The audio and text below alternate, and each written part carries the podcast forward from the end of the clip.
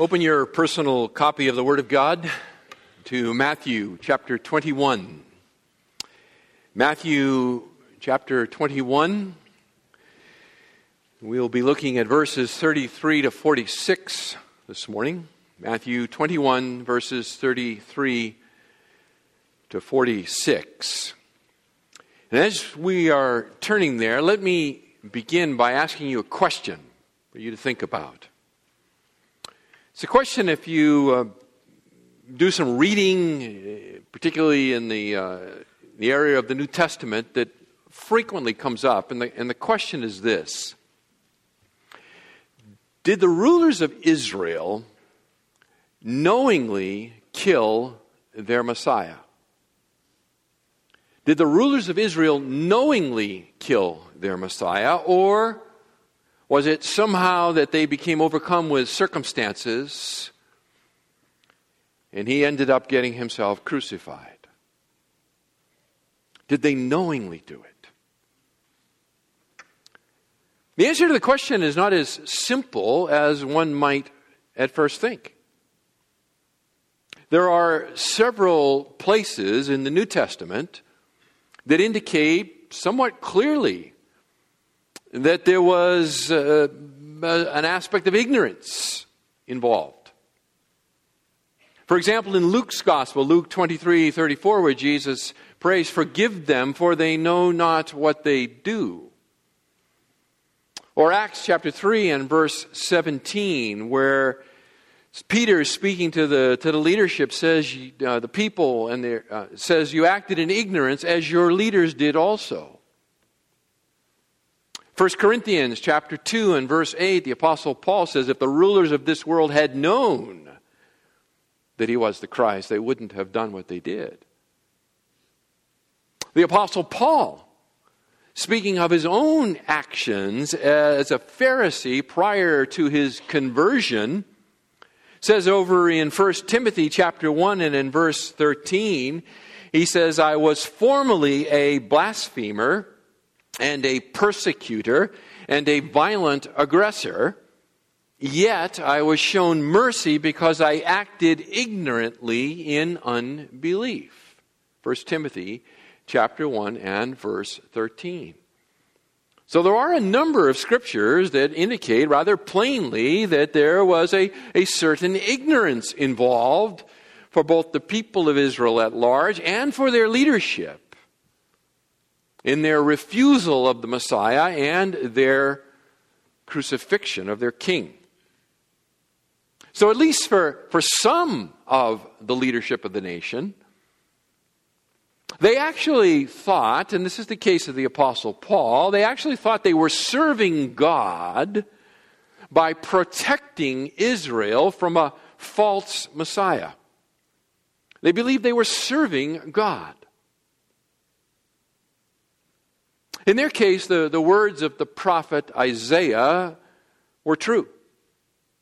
Where he says in Isaiah 53 and verse 4, We esteemed him, that is Christ, we esteemed him stricken. We thought him stricken and smitten of God and afflicted. In other words, we thought he was dying for his own transgression. That God had struck him down because he was an evil man. They thought he was being punished for his transgressions, not for theirs. Now, they were sinfully wrong about such things and deserving of eternal condemnation accordingly. But they acted unintentionally. They acted unintentionally rather than in direct defiance of God. And beloved, that actually makes a difference. It makes a difference. It's in keeping, actually, with what is taught in the Mosaic Law in Numbers chapter 15 and verses 22 to 31. You don't turn there. You can write it down if you like and check me afterwards. But in Numbers chapter 15 and verses 22 to 31, in the Mosaic Law, it is quite clearly said that there are sins committed willfully and there are sins committed unintentionally. And it further says that sins that are committed willfully, there is no forgiveness. But for those that are committed unintentionally, there is the possibility of sacrifice and forgiveness.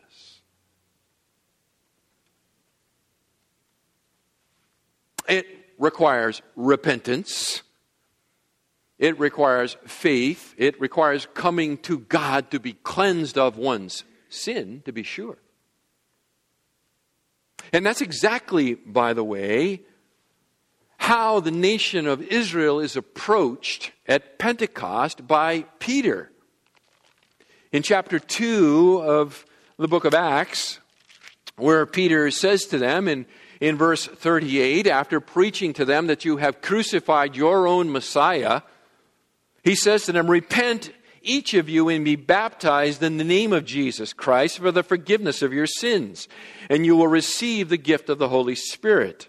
For the promise is for you and your children, and for all who are far off, as many as the Lord our God will call to himself. Now you got to remember, this is, this is just 50 days after the crucifixion of Christ, and he's saying, You need to repent, you need to turn from your guilt in the, in the death of your king, and you need to publicly identify with the crucified one, the Lord Jesus Christ, by being baptized in his name, and forgiveness is available to you.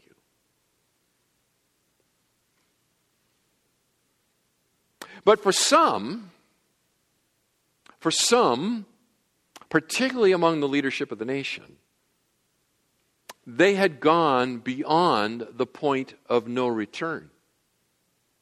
They had gone beyond that point. They had willfully and with, with malice aforethought rejected the revelation of the Messiah and hardened their hearts to him. We see a glimpse of it back in chapter 12 of Matthew's Gospel. Again, I won't turn you there, just to remind you, but it's in chapter 12, verses 31 and 32, where it's spoken there about the blasphemy of the Holy Spirit. Do you remember? Where they attributed the clear testimony of the Spirit of God to the Messiah through the miraculous work that he was doing by attributing, attributing that supernatural work to the power of Satan himself. And Jesus says to those people there in Galilee, and in particular to the Pharisees there in Galilee, that you have committed the unpardonable sin. There is nothing left for you, no repentance, no forgiveness. You have knowingly and hard heartedly set yourself against God's Messiah. You're going to kill him. And nowhere, I think, is the sobering reality of this heart of wickedness more vividly illustrated than in the passage before us this morning. Matthew chapter 21, verses 33 to 46. It is the heart of wickedness, the heart of wickedness. Now, just reviewing, we are in the Passion Week. We are in Tuesday of the Passion Week. We are in early part of Tuesday of the Passion Week. That is Tuesday morning. Sunday, Jesus has ridden into the city on the on the back of a, of a colt, the, the foal of a donkey, to the triumphant outcry of the people, right? Hosanna to the Son of David. Blessed is he who comes in the name of the Lord. And so they, they have come into the city. He comes into the city late in the day. He goes into the temple area. He observes what's going on and he turns and he leaves. He comes back Monday, early Monday morning, on the way into the city. He curses the fig tree. He comes into the, to the temple area and he cleanses the temple of its defilement, those who are making merchandise of God's temple. Possessing the, the Temple Mount that day and the next, forbidding anyone to use it as a cut through, establishing holiness again, and by this very act, directly challenging the authority of the Sadducees, the chief priests and elders whose domain the Temple Mount was. He was asserting himself as God's Messiah, God's King, in fulfillment with Malachi, that the King, the Lord, comes into his temple and will cleanse it. And that's exactly what he does. He leaves Monday night, returning to Bethany, there on the, on the slope of the Mount of Olives, just over the crest of the slope of the Mount of Olives, a Sabbath day's journey from the gates of the city of Jerusalem. There, under the hospitality and protection of his friend Lazarus, he spends the night returning again to the city early Tuesday morning. On the way into the city, his disciples, first Peter and then the disciples, observe the, the withered fig tree. Jesus pauses and gives a lesson to them from that enacted parable. And then he enters into the temple area and he is immediately confronted by the chief priests and the elders of the people. Verse 23, if you like, here in Matthew 21 through verse 27, and they are approaching him and challenging him on the question of authority. It is the question of authority. By what authority do you do these things? By what authority? They are seeking to trap him either into a blasphemous statement or perhaps into, into some kind of uh, statement that would, that would um, break his popularity with the crowds so that they might get him and arrest him and haul him away to kill him. Jesus responds to them in verse 28 and following with a parable about two sons. He traps them he turns the, the reverses the role, turns the tables on them, right? Questions them about authority through John the Baptist, catches them in the, in the reality that they do not want to, to admit the conclusion that is obvious before them because they don't like the outcome of that conclusion, which is his authority comes from God. So he tells them the parable of these two sons, right? One who says that they won't do the Father's will but repents and does it, and one who says they will and never does it. That, by the way, verses 28 to 32, the parable of the two sons, is the first of seven parables. Seven kingdom parables. This next section of Matthew's gospel contains seven parables. It is the most, uh, of the four gospels, it, it contains the most number of parables recorded that Jesus told that day. The reality is, he tells these seven parables on one day. One day to the leadership. Seven of them. They concern the kingdom of God. The first three of these parables are directed against the leadership of the nation of Israel. So they are three judgment parables. It follows with four more parables that are told to the disciples of Jesus in order to illustrate certain aspects of the future for the nation of Israel. Seven of them. I have them for you, I believe. Just simply, you can kind of just get a scope of, of this, what we're looking for. They are the two, uh, the parable of the two sons in Matthew 21, 28 to 32, a judgment parable.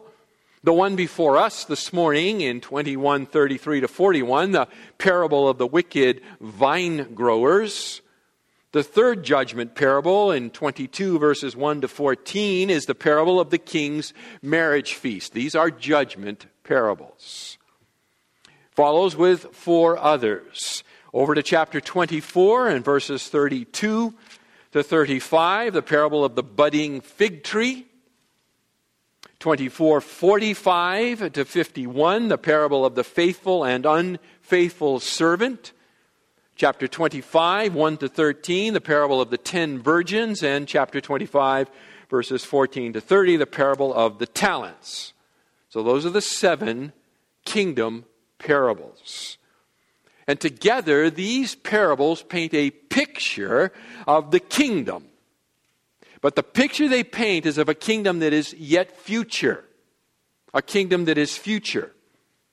A kingdom associated with the glorious advent of the king and the sudden ordeal of messianic judgment that will bring an end to this age and initiate the age to come. That's what these parables concern. So here we are in verse 33. We're looking this morning at the second of these judgment parables, the second of the three judgment parables, directed specifically to the leadership of the nation of Israel. There is application because a people, uh, it's a principle of God's word that a people's leadership are what they deserve. Ultimately, their leadership is either a blessing of God upon them for their obedience, or it is a judgment upon, of God upon them for their disobedience. You get what you deserve. And so it is directed to the leadership, but it is by application to the nation as well. So we're looking here at this parable. It is the second one. In the parable, what clearly comes out is the stubborn wickedness of the heart of the leadership of the nation such stubborn wickedness that they would willingly and knowingly reject the Messiah and kill him. Willingly and knowingly. All right, so let's take a look at it. Take a look at it together. I want to do this in three stages with you. So I have three stages of this second confrontation. It's just a way to kind of break it down and work our way through it. So, three stages of the second confrontation with the Sadducees, that is, the chief priests and elders of the people, revealing their heart of wickedness. Okay. So, it begins here in verse 33. It is an agricultural parable. It is the parable, sometimes called the parable of the landowner, sometimes it's called the parable of the wicked husbandman, sometimes it's called the parable of the wicked vine growers. It's all the same parable, just different names. The parable, like most of Jesus' parables, draw upon common agricultural images. And that's what this one does. It draws on a common agricultural image. An image that would be very, very familiar, interestingly enough, I think, to, to the people he's talking to, because it's a parable about a, a, a wealthy landowner a wealthy landowner who, who has a plot of land and he, he establishes a vineyard there, and we'll look at it in a minute. But he goes away and he leaves it under the, under the stewardship of some tenant farmers. I think this is a particularly appropriate uh, parable or story for the people he's talking to because he's talking to the chief priests and the elders of the people. And if you'll remember back, I told you the elders of the people were the representatives of the aristocratic families of the nation, the wealthy families of the nation. So he speaks to them in terminology they can exactly identify with. Many of them would have been distant landlords. Many of them would have owned their own vineyards and would have had exactly these kinds of circumstances to which they could relate. So it's the parable about a man who owns a large tract of land. Now, beyond the familiarity here of the agricultural aspects, there's one other thing that's, I think, uh, significant enough to point out, and that is that it echoes. It echoes a very commonly known judgment passage in the prophet Isaiah. Isaiah the prophet in Isaiah chapter 5 and verses 1 through 7 tells a parable of a vineyard. I won't turn you again there, but you either know it or you can check it on your own. It is the parable of the vineyard in Isaiah chapter 5, verses 1 to 7. There, God plants a vineyard. The vineyard is Israel. And it, when it's time for the harvest, the grapes that the, that, the, that the vineyard produces are worthless grapes. And so ultimately, the owner, that is God of the vineyard, uh, judges it and, and it, is, it is destroyed. That parable is told by Isaiah to speak of the impending Babylonian captivity that will come upon the nation because of their fruitlessness for God. It was very well known among the people. And so when Jesus begins this story, begins this parable here, he is speaking to them at two levels they can identify with. They can identify with the, with the strict agricultural aspect of the storyline, and they also, running underneath it, when they hear about a vineyard being planted and so forth, they would immediately be thinking about Isaiah 5. So it's there. It's all there. One other thing I think it's important before we begin to look at the, the parable together is, is to, um, to recognize that Jesus is not uh, telling the exact same parable uh, of Isaiah 5. He is, he is lifting the idea and he's actually telling a new parable, so there's some correspondence. But if I can say it this way, it's a new story. Now, in Jesus' story here, we, we need to identify the storyline, the elements of the story, and let's just do that on the front side. I don't want you to lose fact of the, uh, uh or touch with the reality of the matter here is that Jesus is still confronting the question of authority. That is the question before the house. It was not resolved in his original pushback with John the Baptist and the story of the two sons. It is a, it is a further and ongoing conflict between he and the religious leadership. It's a question of authority. The, the Sadducees, that is, the chief priests and the elders of the people, are illegitimate to be the spiritual leaders of the nation because they have proven themselves unfaithful. And that's exactly what this parable is going to be about the illegitimacy of the leadership of the nation of Israel. So let me just give you the correspondence really quick. You probably already know that or figured it out or whatever. But the landowner in this parable that we will shortly look at is uh, God the Father. He is the landowner. The vineyard itself is the kingdom of God. It is not the nation of Israel, it is the kingdom of God. You can see that down in verse 43 where it says the kingdom of God will be taken away from you. Okay? So the correspondence of the vineyard of the parable is the kingdom of God. The vine growers are the Jewish leadership. The vine growers in the parable are the Jewish leadership. The, the landowners' slaves that we'll encounter in the parable are the Old Testament prophets. And the son of the landowner is Jesus himself. Okay? So those are the, those are the elements of correspondence in this particular parable. Okay, so verse 33. You ready? Listen. That's what it says. Listen. So listen to another parable. There was a landowner who planted a vineyard. And he put a wall around it and dug a wine press in it and built a tower and rented it out to vine growers and went on a journey. Listen to another parable. Jesus is continuing. This is, this is our textual clue. He is continuing his discussion along the same topic line, the line of authority. So he tells him a story, right? There's a wealthy landowner. He purchases a piece of property. He makes every possible provision for the vineyard that he will plant on this piece of property so that it will be successful. It says that he, uh, he builds a wall around it. The idea here is to protect it. It would keep out animals, it would keep out bandits, so he provides for its security. He puts a wine, he builds a wine press in it, and the idea here is that it makes the, the harvesting of the grapes just very simple and easily. You pick them, you stomp them, and you, the, you know, the juice flows off. And so the producing of the wine, it's all right there in this operation. Uh, he builds a watchtower, it says. The idea here is it's like a two story uh, round stone structure. The uh, vine growers, the vine dressers, they would live on the bottom floor of this, and on the top floor it would be more open with a kind of a balcony where they could stand and oversee the operation. So he has made every single provision to have a very, very productive vineyard.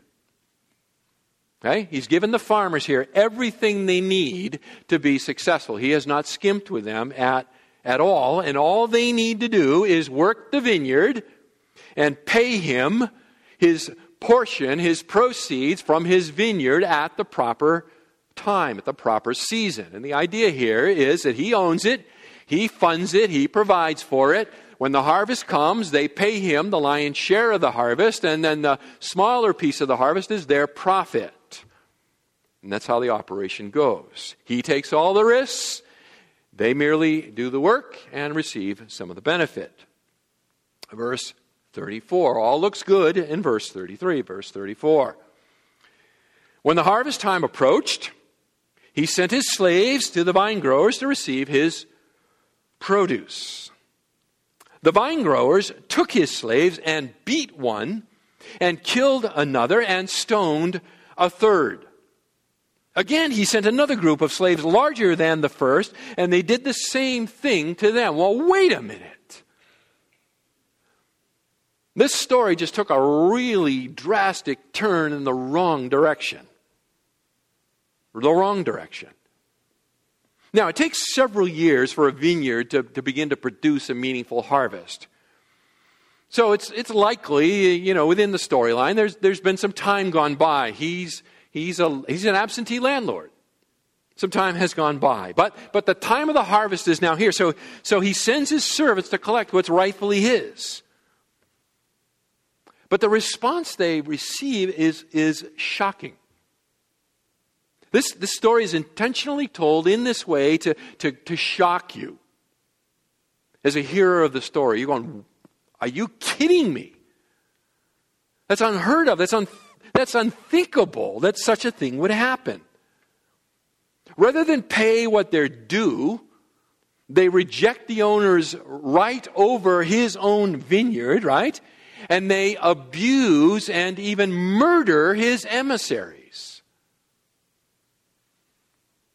Verse 35 beat one, killed another, stoned a third. You get the idea here that he sends one after another after another, and they are increasingly more shabbily used and even, yea, murdered.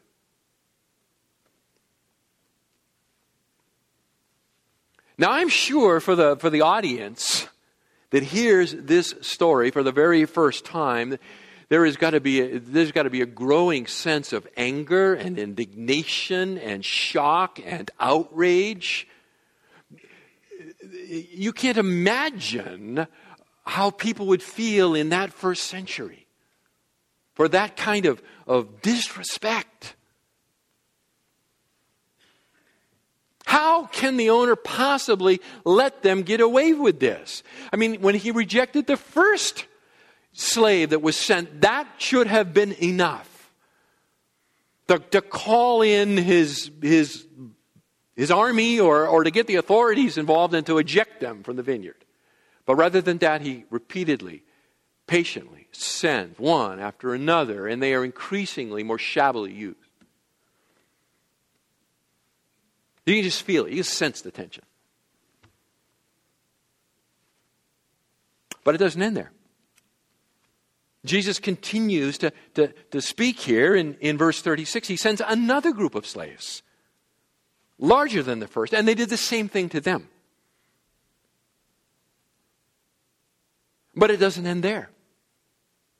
It doesn't end there. Jesus emphasizing the owner's patience, which merely highlights the wickedness of the, of the, of the vineyard workers, of, of, the, of the tenant farmers by saying, by, by introducing the, the fact that the owner will now send his son. Verse 37 But afterwards, he sent his son to them, saying, They will respect my son. Listen, they didn't respect my first set of servants, they didn't respect the second, the third, the fourth, the fifth. It doesn't say how many, just multiple sent to them. And they're rejected and, and, and they're killed. And finally, the patience of the owner, rather than be exhausted, says, I know what I will do. I will send my own son. Surely they will respect him. Surely they will, they will pay what is due.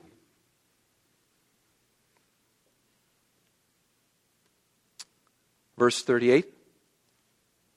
But when the vine growers saw the son, they said to themselves, This is the heir. Come, let us kill him and seize his inheritance. Now, the idea here is, is when, they, when they, they said among themselves, the middle of verse 38, the idea here is that this is an ongoing discussion, back and forth.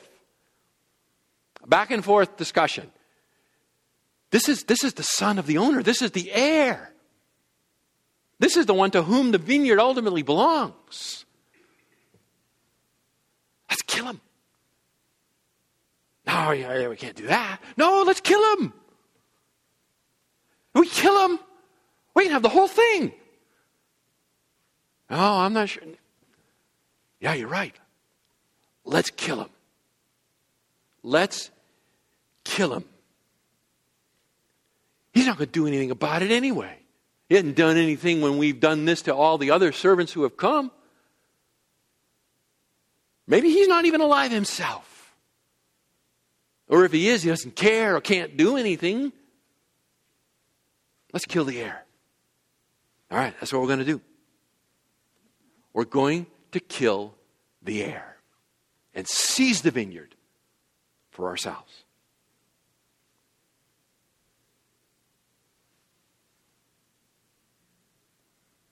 So they took him and threw him out of the vineyard and killed him. Verse 39.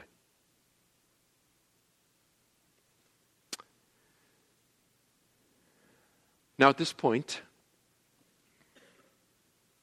like a good rabbi, Jesus draws his hearers into the story.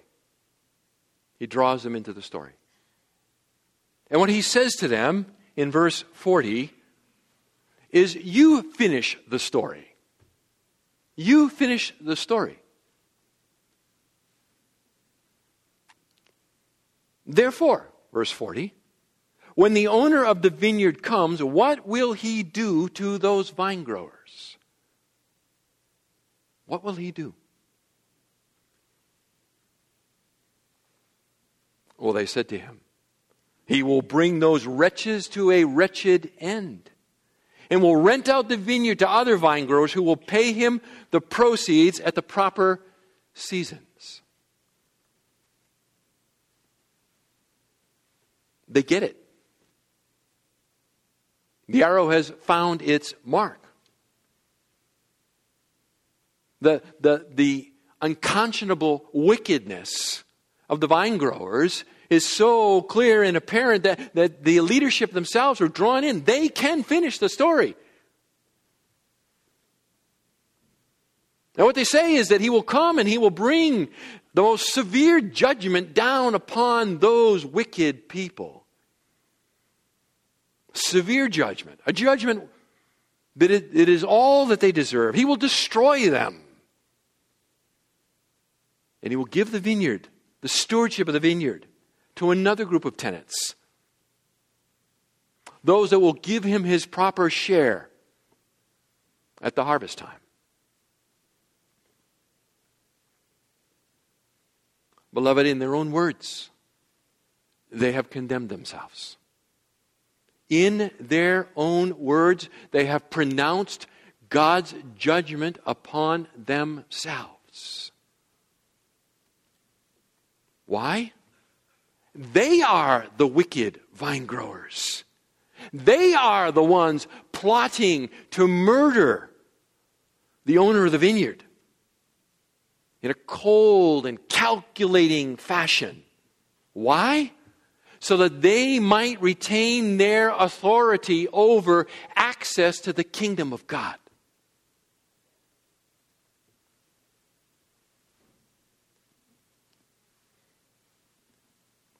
Wickedness exposed for all of its ugliness, all of its darkness. Stage one. Stage two. Beginning in verse 42, judgment predicted. Judgment predicted. Jesus said to them, verse 42, did you never read in the scriptures? You know how much that provoked them. They are the, they are the custodians of the Word of God. They are, the, they are the teachers of the nation of Israel. Implied, of course, is that if you had really read the scriptures and if you had really understood what you had read in the scriptures, then you would see rightly. By the way, this expression, did you never read in the scriptures, is, is used only by Jesus. And every time it's used by Jesus, he, he is pointing to the reality that he is the fulfillment of the scriptures. So it's a way to, to say to them that the scriptures speak of me. And if you had read them properly, if you had understood them properly, you would know that. He says in John, right, that Moses spoke of me. Abraham saw my day.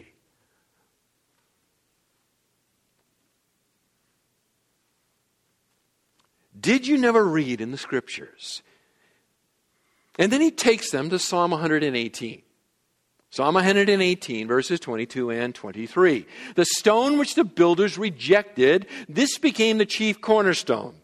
This came about from the Lord, and it is marvelous in our eyes.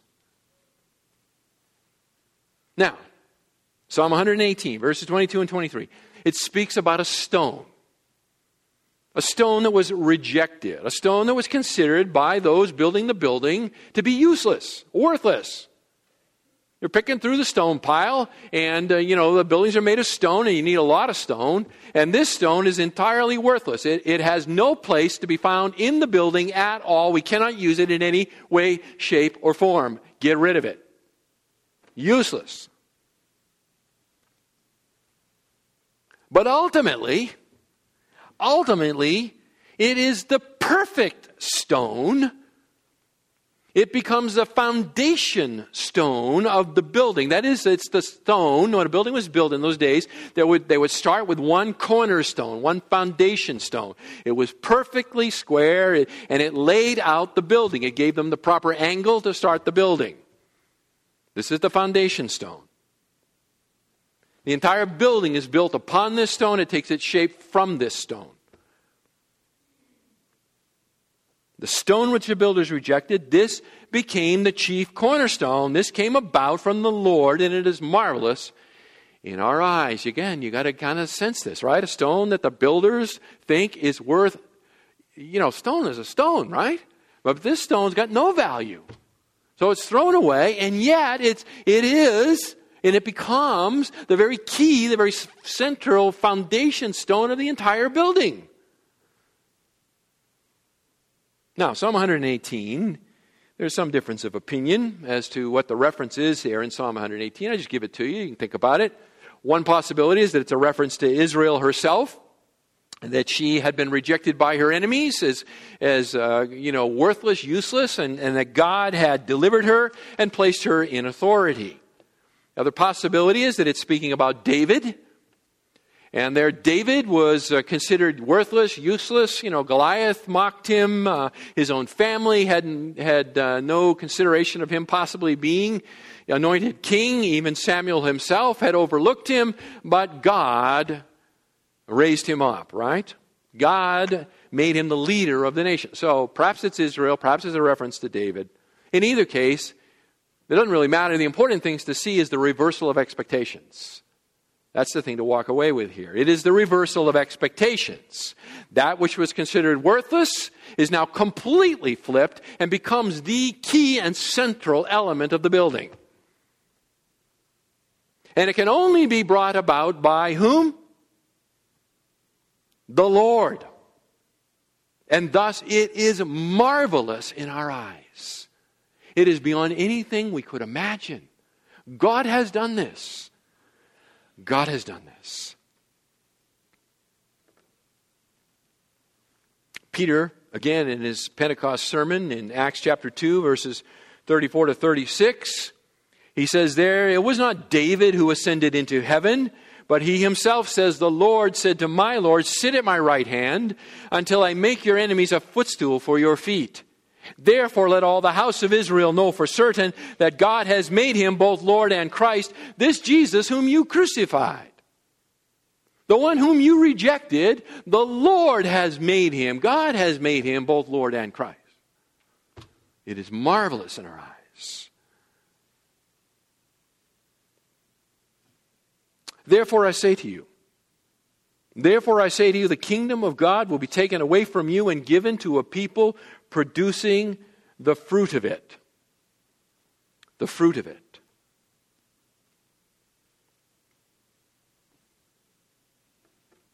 Who are these people? Who are these people? The leadership of the nation, notice verse 43, it says, I say to you, he is speaking directly there in context to the leadership of the nation. You go back to verse 23, actually, where you'll see the chief priests and elders are introduced. They remain the subject of this ongoing discussion, and so he is talking to them. And they are the people who have rejected Jesus as useless, and they are the ones who are planning to kill him in order to maintain their authority over the kingdom. But it's going to be taken away from them. What's going to be taken away from them? What's going to be taken away from them is their stewardship, their authority over the kingdom. And it's going to be given to another people, another nation, singular, who will bring about the fruit of righteousness. You see the end of the verse. It will be given to a people producing the fruit of it. Producing the fruit of it. You remember back in the Sermon on the Mount? Jesus says in Matthew chapter 5 and verse 20, unless your righteousness surpasses that of the scribes and the Pharisees, you will not enter the kingdom of God. You will not enter the kingdom of God. Now, this verse, verse 43, is a battleground verse. This is a battleground verse. Therefore, on a consequence of the fact that you are the wicked vine growers, on consequence of the fact that you are the builders who have rejected the stone,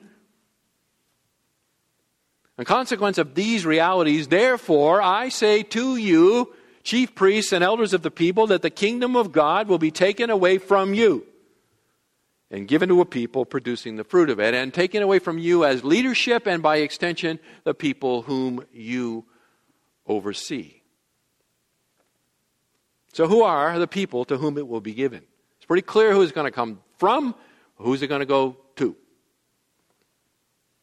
Now, some people believe that the reference here to the removal of the kingdom is the removal of the kingdom promise to the nation of Israel and the transference of that promise to the church where Peter himself calls the church in 1 Peter chapter 2 and verse 9 a holy nation. That is not an ethnic nation, but a, a nation drawn from every tribe, tongue, people, and, and uh, nation, right? And made one people of God. Now, by this, this uh, line of, of uh, thinking, it's called supersessionism. It, it, basically, what it says is that, that God has permanently set aside the nation of Israel because of their refusal to receive their Messiah and, in fact, their willful crucifixion of him. He has permanently set them aside, and all the promises to the nation of Israel that are, that are laced through the Old Testament have now been, been transferred to this new people, the church, not physically, but they become spiritual promises of blessing. That's how it goes. The physical promises of a land and a kingdom and so forth become spiritualized and are transferred to the church, the Gentile church. The problem with that line of thinking is that it's not right. That's the problem with it.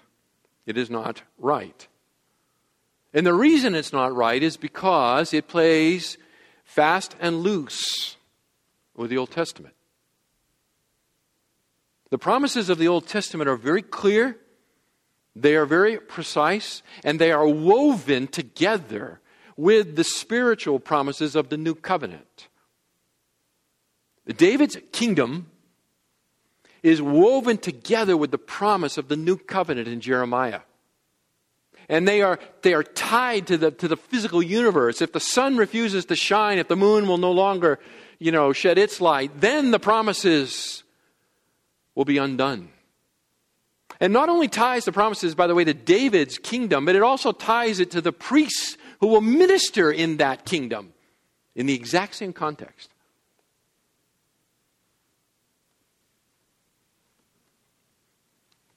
This is an important subject.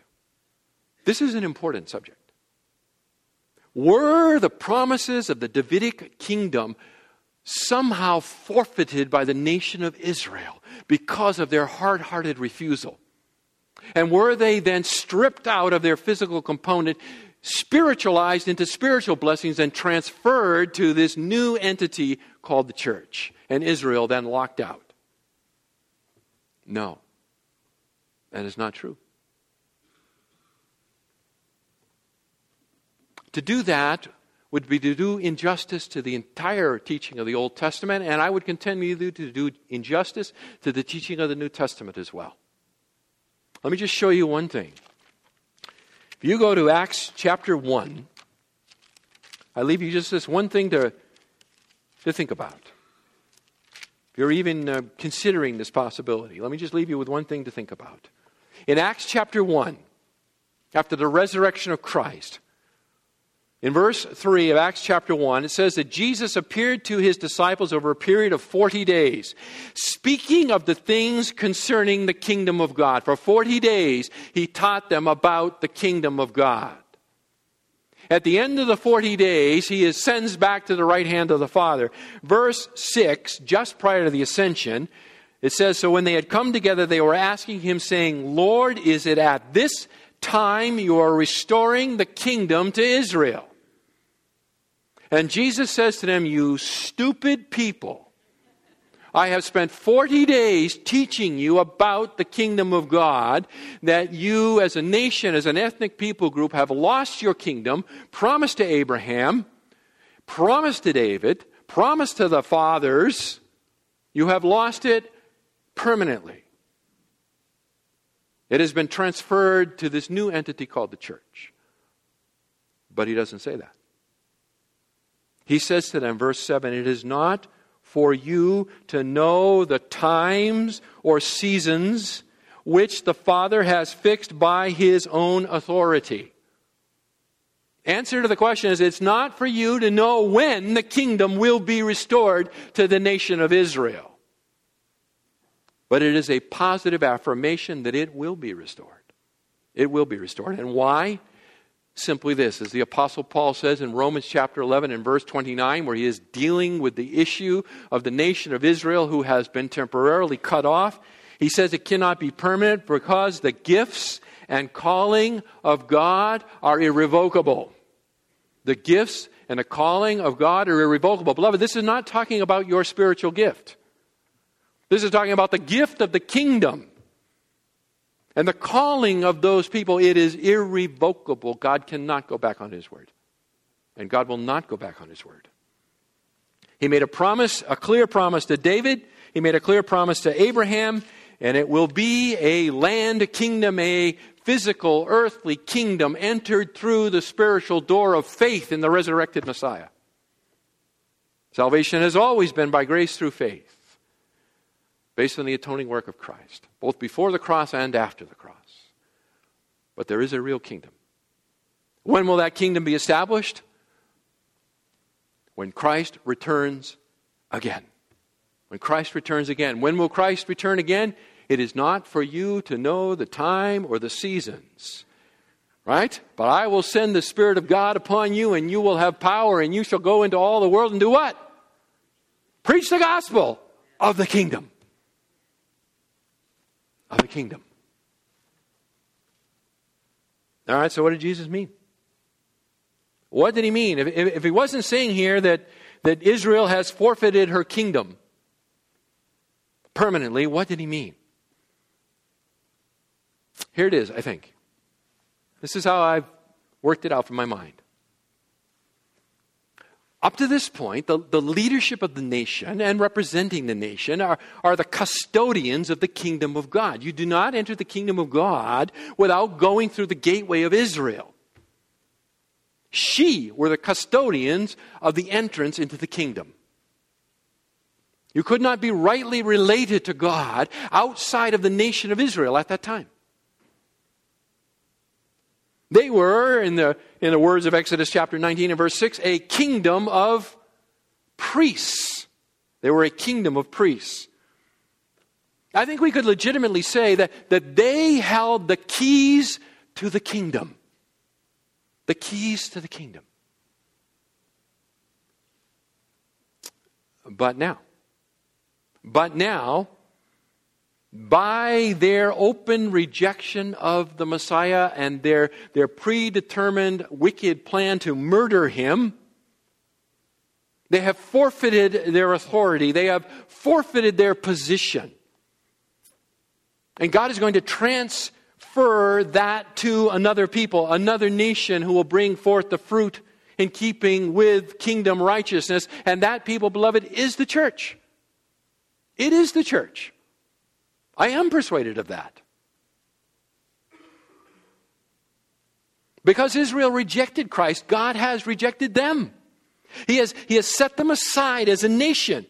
His covenant blessings now flow to the world through the church. Through the church. That nation drawn from every tribe and tongue. It is to the church.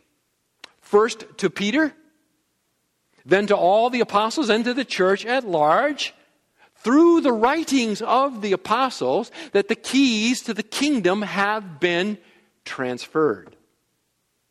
Stewardship of the kingdom, authority over the kingdom, has been transferred to the church through the apostles. We have their writings. We have their writings.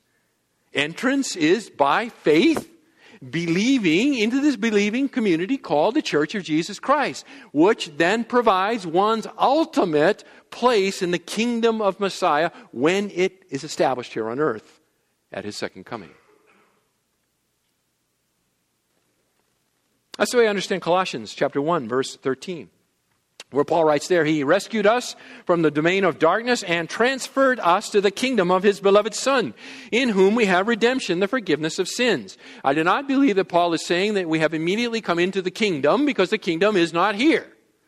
What it means is that when He has rescued us, He has transferred us, not presently, but certainly, into Messiah's kingdom when it comes.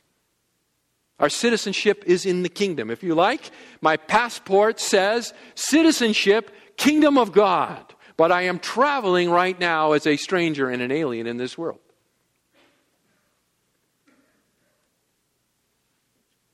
But this does not mean, and here's the big difference of opinion here, it does not mean that Israel has been permanently set aside she will again take up her role as custodians of the kingdom.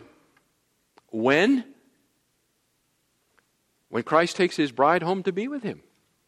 When Christ takes his bride home.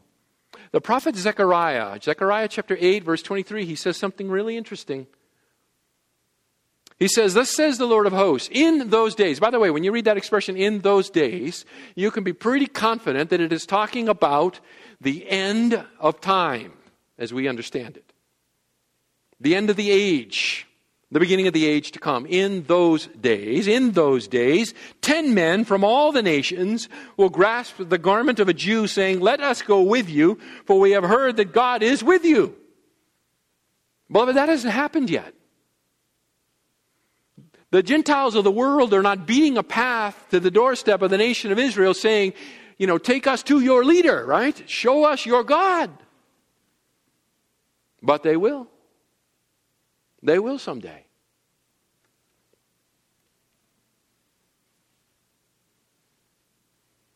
The kingdom of God will be taken away from you. And it will be given to the church. Not permanently. It's talking about its temporary custodianship, the authority over the entrance into that kingdom. Verse 44 And he who falls on this stone will be broken to pieces, but on whomever it falls, it will scatter him like dust. He's continuing to develop here the imagery of the stone, and basically what he says is they who reject the stone. He's speaking to who? He's speaking to the leadership of the nation, and through them to the nation. He who rejects the stone who is the exalted one, right? He is the stone that the, that, that the Lord is going to make the cornerstone of, of this new building. He who rejects the stone will be broken. And in the end, this stone will shatter them and scatter them like dust in the final judgment. Now, this may be an allusion, possibly, to the destruction of the city and its temple in AD 70. Right? They will be broken, and they were broken. This idea of being scattered like dust, I think is a, is a, is a reference back to Daniel chapter 2 and the stone cut without hands that, that shatters Nebuchadnezzar's image, right? And turns it to like chaff in the wind. It's blown away. It's, it's speaking of that final messianic judgment prior to the entrance of the age to come.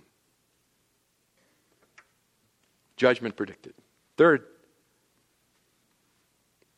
third, and quickly, understanding assured. The third stage of the controversy, understanding assured. When the chief priests and Pharisees heard his parables, they understood he was speaking about them. They understood it. They have put the pieces together. They realize they, notice parables, plural, they realize they are the second son who gives only lip service rather than obedience. They realize they are the vine growers in this parable who have seized the kingdom and plotted to kill the son. They are the builders of Psalm 118 who have foolishly rejected God's cornerstone. They also realize that, they, that he has said to them, they will be crushed if they continue to reject and refuse. But they will not repent.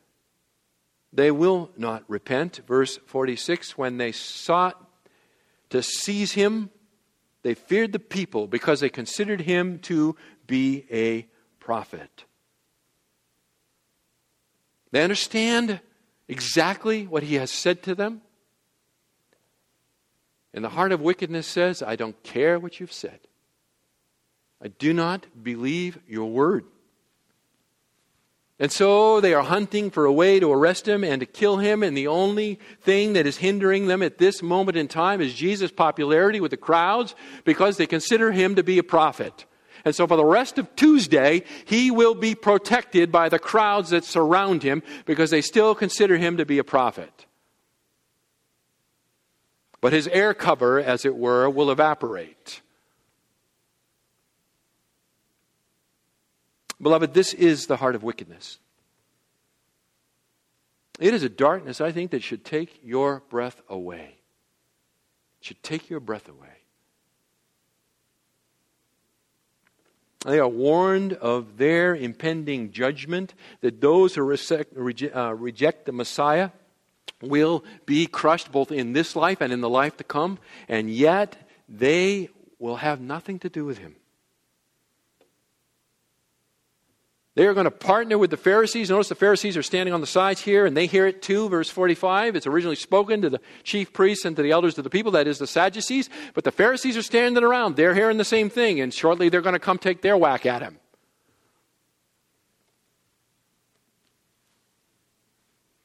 They're going to spend the rest of Tuesday trying to pry him loose from the crowds. Later, Stephen would say to them in Acts chapter 7, verses 51 and 52 You men who are stiff necked and uncircumcised in heart and ears are always resisting the Holy Spirit. You are doing just as your fathers did. Which one of the prophets did your fathers not persecute? They killed those who had previously announced the coming of the righteous one, whose betrayers and murderers you have now become. And they said to Stephen, Our hearts are torn asunder when we recognize the depth of our wickedness and guilt. No, the text says they put their fingers in their ears and they screamed and dragged him from the temple and stoned him to death.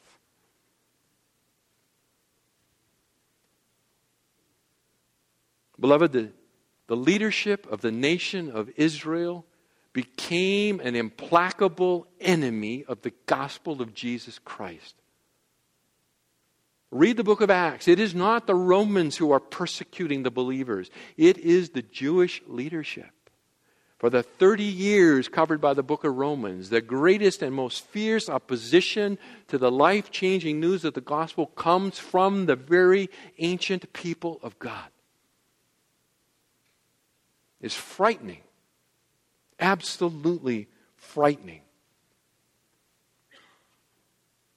And with the greatest sadness of heart, I would say to you that the, that the hostility continues to this day. God's ancient people remain in fierce opposition to the truth.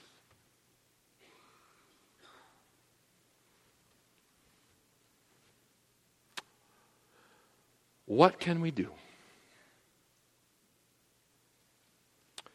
We can pray for the peace of Jerusalem. We can pray for God to pour forth His mercy and send His Son. Because the scriptures are very, very clear until He sends His Son, His ancient people will remain enemies. Now, God, in His mercy and grace, is saving a remnant. He always has. He saved the Apostle Paul. He has continued to save a remnant of the Jewish people down through the years. Uh, we are committed to, to church planting among the Jewish people. It is a hard and difficult work. We need to pray. Paul warns us in the book of Romans in chapter 11, you Gentiles, listen, that the branches of the olive tree, the natural branches, were broken off, and you have been grafted in, but do not be arrogant toward them, for you could be snapped off too. Someday they will be grafted back in. We need to have a heart of compassion for Jewish people. We need to pray that God would open the eyes of his ancient people When we know or, or work with Jewish people, we need to lovingly speak the gospel to them, praying that God will lift the veil from their eyes. May God save. May God save. Father, thank you for saving us. O oh Lord, salvation is of the Lord. There are none that are more inclined to believe than others. There are none more far away.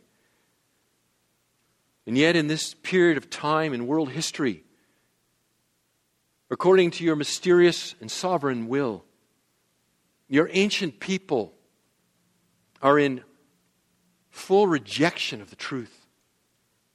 As a nation, you have preserved them through the millennium. They have suffered terribly at the hands of Gentiles, including at the hands of those who professed faith in Christ. And yet they remain a people.